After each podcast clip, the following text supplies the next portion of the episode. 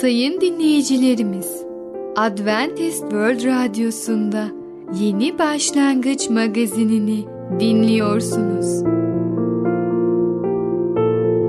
Yeni Başlangıç magazinine hoş geldiniz. Önümüzdeki 30 dakika içerisinde sizlerle birlikte olacağız. Bugünkü programımızda yer vereceğimiz konular kemik erimesi, çocukları Allah'a hoşnut etme arzusunu aşılamak, büyük bir bedel.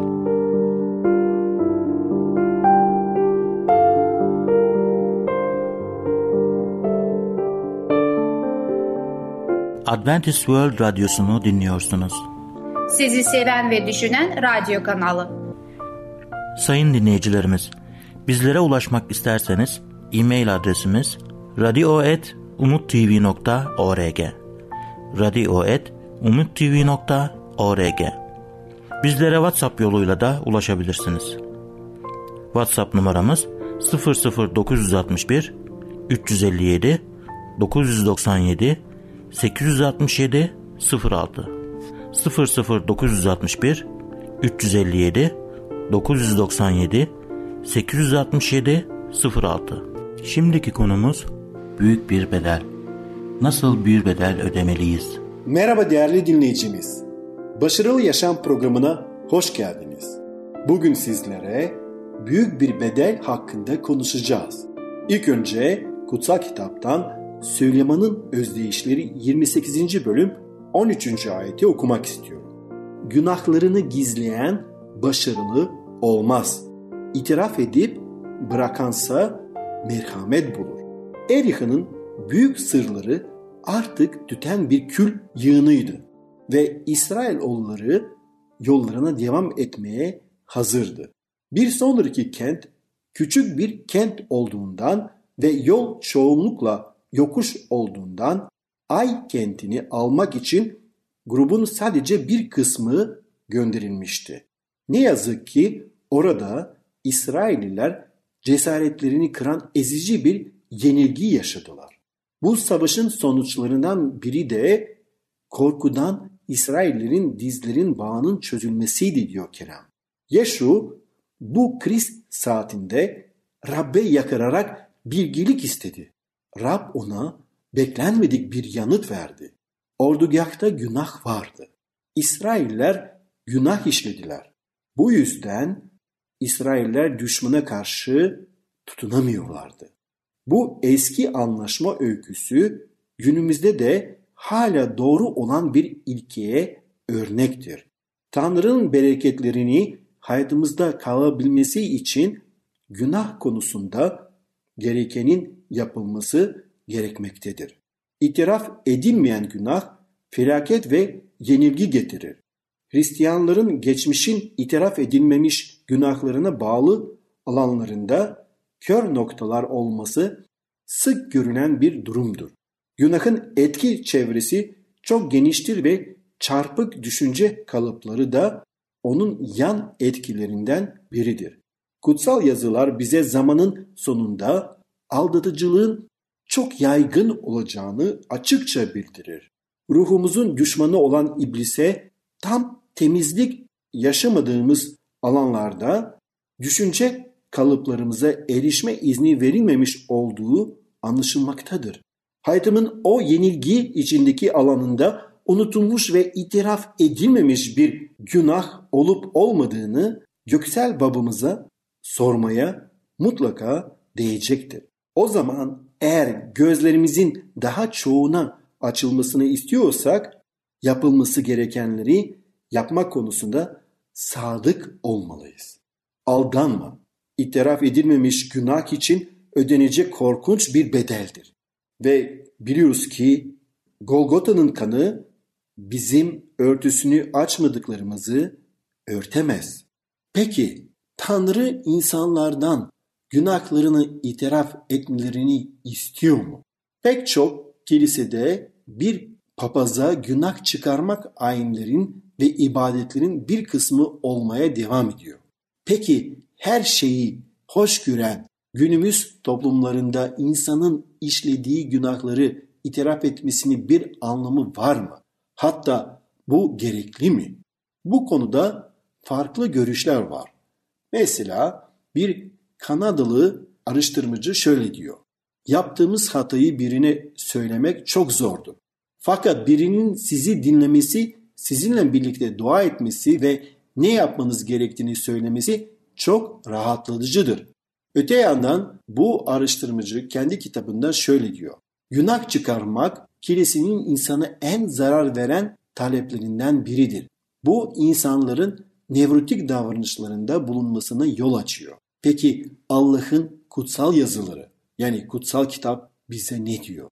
Tanrı'nın eskiden toplumuna verdiği Musa kanununda bir kişi günah işlediğinde neler yapılması gerektiğini ile ilgili net talimatlar bulunur. Örneğin bir başka bir insana karşı günah işlediğinde veya Tanrı'nın kanunlarından birini çiğnediğinde Levi kabilesinden tayin edilmiş bir kahine günahını itiraf etmeliydi. Sonra kahin kişinin bağışlanması için Tanrı'ya sunu sunarak onun adına kefarette bulunuyordu. Bundan yüzyıllar sonra Nathan peygamber Kral Davut'a hatasını gösterdiğinde o buna nasıl karşılık verdi? Hemen suçunu kabul ederek Yahova'ya yani Tanrı'ya karşı günah işledim dedi. Ayrıca Tanrı'ya yalvararak dua edip merhamet diledi. Sonuç ne oldu? Davut sonradan şunları yazdı. Sana sonunda günahımı itiraf ettim, suçumu örtmedim. Suçlarımı Tanrı'ya itiraf edeceğim dedim. Sen de suçumu, günahlarımı affettin diyor. Zebur kitabında Mezmur 32, 5 ve 51. bölüm 1'den 4'e kadar. Günahların itiraf edilmesi birinci yüzyılda Hristiyanlar topluluklarında da Tanrı'nın bir talebi olmaya devam ettiğini görüyoruz. İsa'nın üvey kardeşi ve Yaruşilim'deki cemaate önderlik edenlerden biri olan Yakup iman kardeşine şunu teşvik ettiğini görüyoruz. Yakup 5.16'da şöyle diyor. Birbirinize günahlarınızı açıkça itiraf edin ve birbiriniz için dua edin ki iyileşesiniz.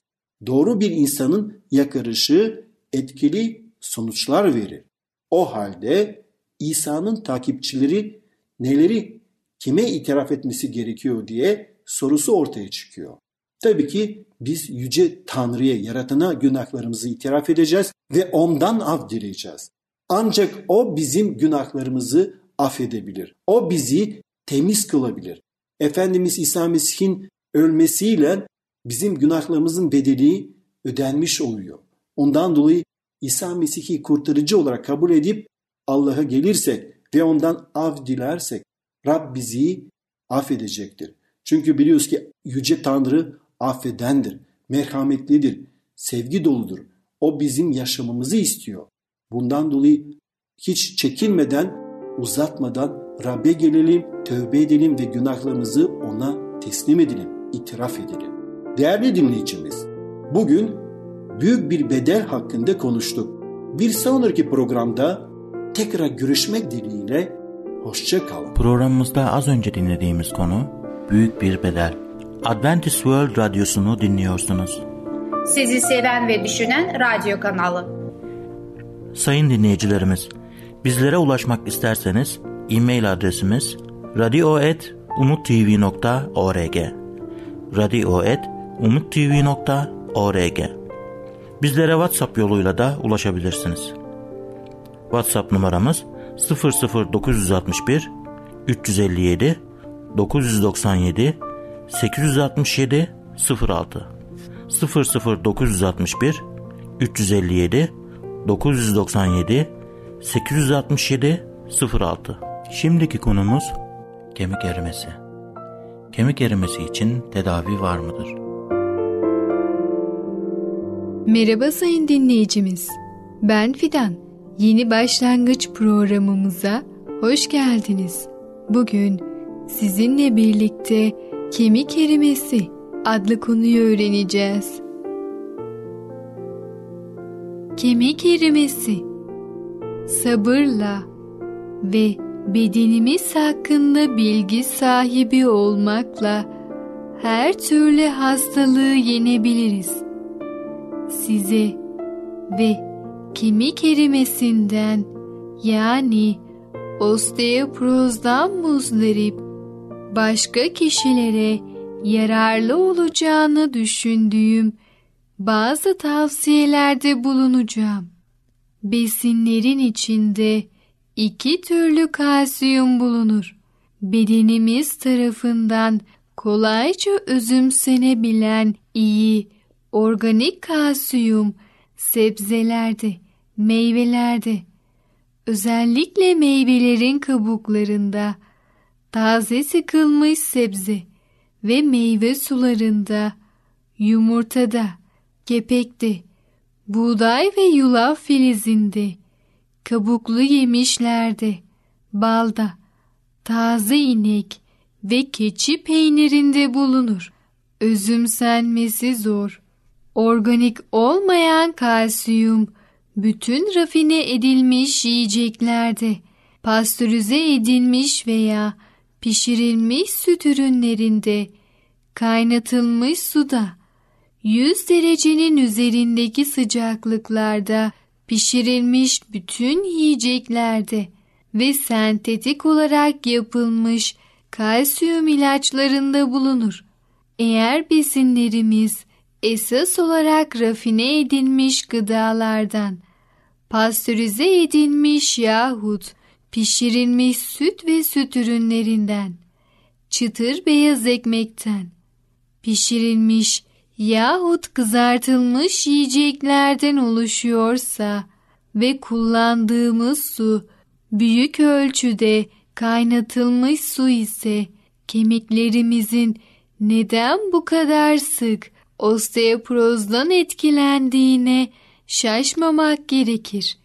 Bedenimizde bulunan elementler arasında kalsiyum miktarı olarak dört ana element olan karbon, oksijen, hidrojen ve azotun ardından beşinci sıradadır.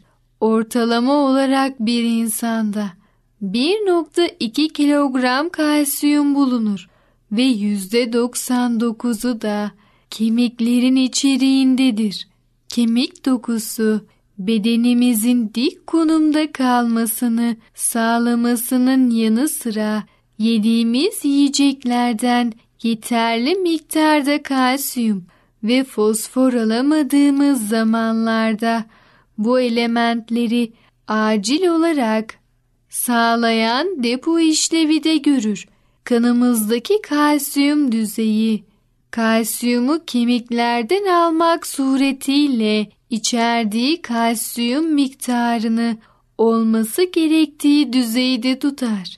Eğer kanımız gerek duyduğu kalsiyumu günden güne kemiklerimizden almak zorunda kalırsa kemik kütlesi azalmaya başlar.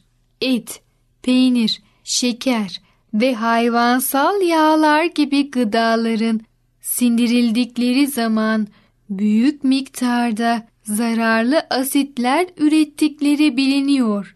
Kalsiyum tuzları bu asitleri etkisiz kılmak ve bedenimizi zehirlenmekten korumak için kullanılmaktadır. Bu tür yiyecekleri ne kadar çok tüketirsek kemiklerimizde o kadar az kalsiyum kalacaktır.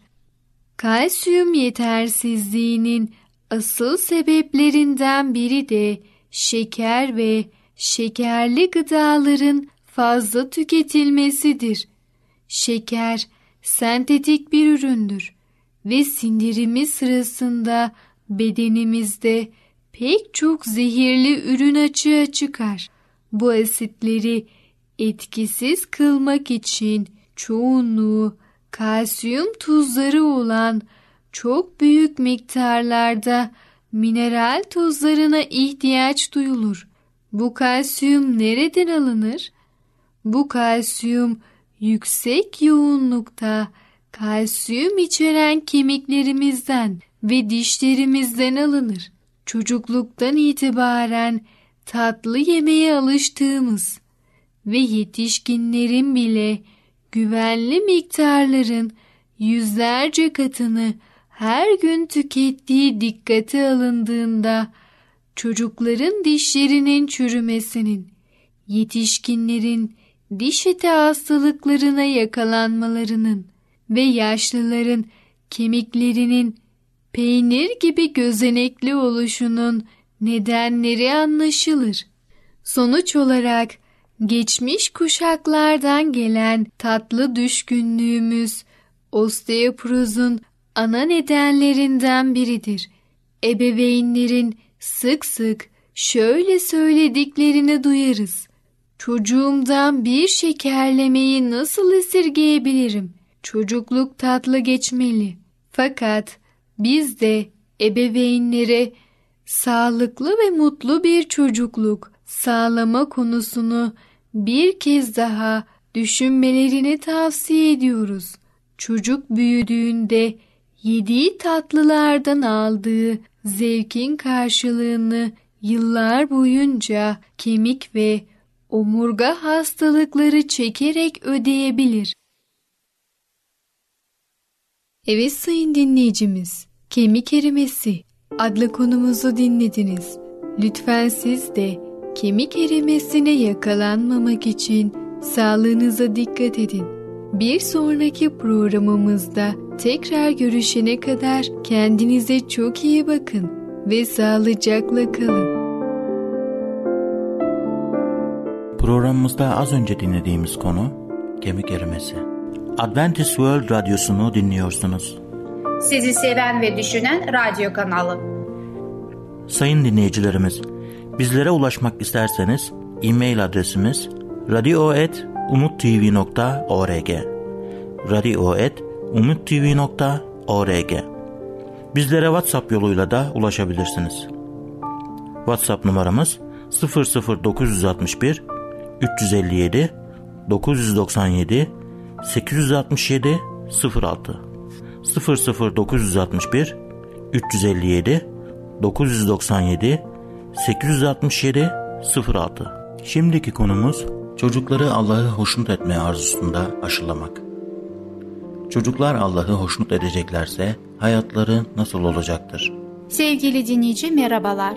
Ey Babalar programıyla sizinle birlikte olmaktan çok mutluluk duyarım. Bugün sizlere konuşmak istediğim konu hakkında çocukların Allah'a hoşnut etme arzusunu aşılamak. Söz verdiğim gibi bir önceki programda sizlerle birlikte dürüstlük hakkında araştırmıştık ve onun sonunu getiremedim. Kısaca bir üzerinden geçeceğim ve gerisini getirmek istiyorum. Ondan sonra yeni konumuza rahatlıkla geçebiliriz. Çocuklarımız maalesef bunu üzülerek söylemekteyim. Tüm bizim bilgilik bagajımızı taşımaktadırlar. Onları hiç kimse öğretmeden onlar bu işi çok iyi bilirler. Mesela yalan söylemekte bunu ustaca yapabilirler. Bazıları üzeri kızarmadan çok dürüst gibi görünürler ve yalanı o şekilde bize söylerler ki biz onlara inanırız. Peki bu durumda bizler ne yapmalıyız? Nasıl davranmalıyız? Tabii ki bu bilgiliği Allah'tan isteyeceğiz. Allah bize muhakkak çocuk eğitim konusunda kendi sözünde kutsal kitapta bizler için bırakmıştır ve anında nasıl müdahale etmemiz için Allah'ın ruhu bize bilgi verebilir. Eğer çocuklarımıza karşı ilgimizin gerçekliğinden ötürü onlara adil olmaya çalışırsak, onların bunu hissettiklerini bilmek bizi teselli etmelidir. Tamamen hatasız olmasak bile yapmaya çalıştığımız şey onlara yardımcı olacaktır. Geçenlerde bir baba şöyle bana anlatmıştı. Gençken kız kardeşin yapmış olduğu bir şeyden ötürü kendisi cezalandırıldığı halde bunun kendisine bir zararı olduğunu düşünmediğini söyledi. Bir başkası da haksız yere cezalandırıldığı zaman bunu cezalandırılması gerektiği halde cezalandırılmadığı zamanlar saydığını söyledi. Ancak bir çocuğu haksız yere cezalandırdığınız ortaya çıkarsa bu dayak daha önce yapıp da yakalanmadığın bir suçun içinde demeyin. Eğer hata yapmışsanız bunu kabul edin. Dürüstlük öğretmek konusunda bir başka güçlü etkin vardır ki siz bunu da ne olduğunu zaten bilirsiniz. Bu bizim kendi oluşturduğumuz örnektir. Çocuklarımız bir hikaye doğru anlatmaya çalıştığımız zamanlarla ona bir şeyler ekleyip çıkarttığımız zamanlar arasındaki farkı iyi bilirler. Sorumluluğu kabul etmek yerine mazeretler uyduruyorsak bunu da anlayacaklardır. Buna bir örnek vermek istiyorum. Arabamızı park yerinden geri geri çıkarken başka bir arabaya çarptığımızda öbür sürücüyü arabayı yanlış yere park ettiğini konusunda suçlayışımızı gösterebiliriz. Bir iş ilişkisinde kendi çıkarımız için gerçeği biraz çıkarttığımıza ya da bize fazla para üstü verildiğinde ne yaptığımızı fark ederler. Bir keresinde bir delikanlı yaptığı hırsızlık haklı çıkarmak için babasının kendisine verilen fazla para üstünü geri vermeyişini öne sürmüştü. Şunu diyebilirim sevgili dinleyici. Çocuklar hiçbir şey fark etmiyor, kendinizi kandırmayın. Onlar her şeye dikkat ederler ve günah bizde olduğu için yanlışlıkları ve hataları yapmakta kolaylıkla yaparlar. Dürüstlükten uzak davranmanın birçok küçük yolu vardır. Evimize misal misafir geldiğinde siz nasıl davranıyorsunuz? Sizi yeniden görmek ne kadar güzel diyebilirsiniz. Ama onlar gelmeden önce onların hakkında ne demiştiniz? Ya da onlar gittikten sonra haklarında ne diyorsunuz? Önce okula yeni bir bina eklenmesini isteyen bir arkadaşımızla sonra da buna karşı çıkan bir başka arkadaşımızla konuştuğumuzda her ikisine de duyma istedikleri şeyleri mi söylüyorsunuz? Çocuklarımız bunu hemen görüp anlarlar. Dikkatli bir adam olmak istiyorum çünkü beni izleyen küçük bir adam var. Etrafta çocukların olması bizi sadece içimizden dürüst olmakla kalmayıp aynı zamanda dürüstlüğümüzü örneklendirme konusunda da daha dikkatli yapmalıdır. Çocuklarımızın dürüstlüğümüzü sorgulamaların neden olan bir şey olursa konuyu açıkla kavuşturmaya çalışmalıyız. Bugün ben imanlı bir insanım adını veren fazlasıyla çok sayıda kişi birer avukat gibi yaşar. Allah'ın ne kadarını görmezden geleceğini, ne kadarına göz yumacağını öğrenmeye çalışırlar. Yargıdan kurtulabileceklerini düşündükleri gri bölgede yaşamaktan hoşnutturlar. İtaat yetmedi bir ayet konusunda sorgulanan bir adam şöyle demişti. Eğer bunu yapmazsam cehenneme gideceğim mi düşünüyorsunuz diye yanıt vermişti. İmanlığın yüzünde böyle bir tutum yoktur. Tabii ki bu tür tutumlarla yaşayan bir imanlı, imanlılık denmez. Vaiz kitabında Süleyman peygamber şöyle demiştir 12. bölümde 13. ayette. Her insanın görevinin Allah'ı sevmek olduğunu söyler.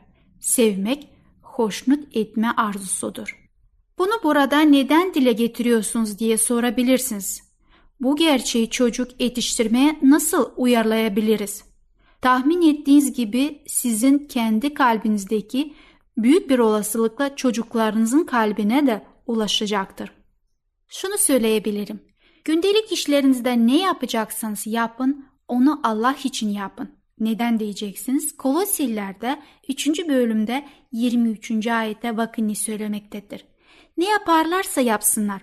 Bunları insanlar için değil, Rabbin için yapar gibi candan yapmayı öğretin. Ve kendinizi de o şekilde yapmaya hazırlayın. Sadece itaat etmeyi öğrenmekle kalmayıp aynı zamanda itaati severek büyüyen çocukların hayat için hazırlıklı olduklarını söylemeye gerek yoktur. Onların o noktaya erişmesi için elinizden geleni yapmaya onlara borçlusunuz. Değerli dinleyici, bugün sizlere bu konuyu paylaşmaktan mutluluk duydum. Çocuklarımız sadece geleceğimiz değildir. Onlarla birlikte bugün Allah'la birlikte olmaktan istemekteysek bugün onlara o bilgiyi vereceğiz. Bir sonraki programda tekrar görüşmek dileğiyle. Hoşçakalın. Programımızda az önce dinlediğimiz konu çocukları Allah'ı hoşnut etme arzusunda aşılamak. Adventist World Radyosu'nu dinliyorsunuz. Sizi seven ve düşünen radyo kanalı. Sayın dinleyicilerimiz, bizlere ulaşmak isterseniz e-mail adresimiz radio.umutv.org radio.umutv.org Bizlere WhatsApp yoluyla da ulaşabilirsiniz. WhatsApp numaramız 00961 357 997 867 06 00961 357 997 867 06 Gelecek programımızda yer vereceğimiz konular Bir orman hikayesi Başlangıçta kötülük var mıydı? ve tanıklık. Yeni Başlangıç adlı programımızı pazar, salı ve perşembe günleri aynı saatte dinleyebilirsiniz. Bir programımızın daha sonuna geldik. Bir dahaki programda görüşmek üzere, hoşçakalın.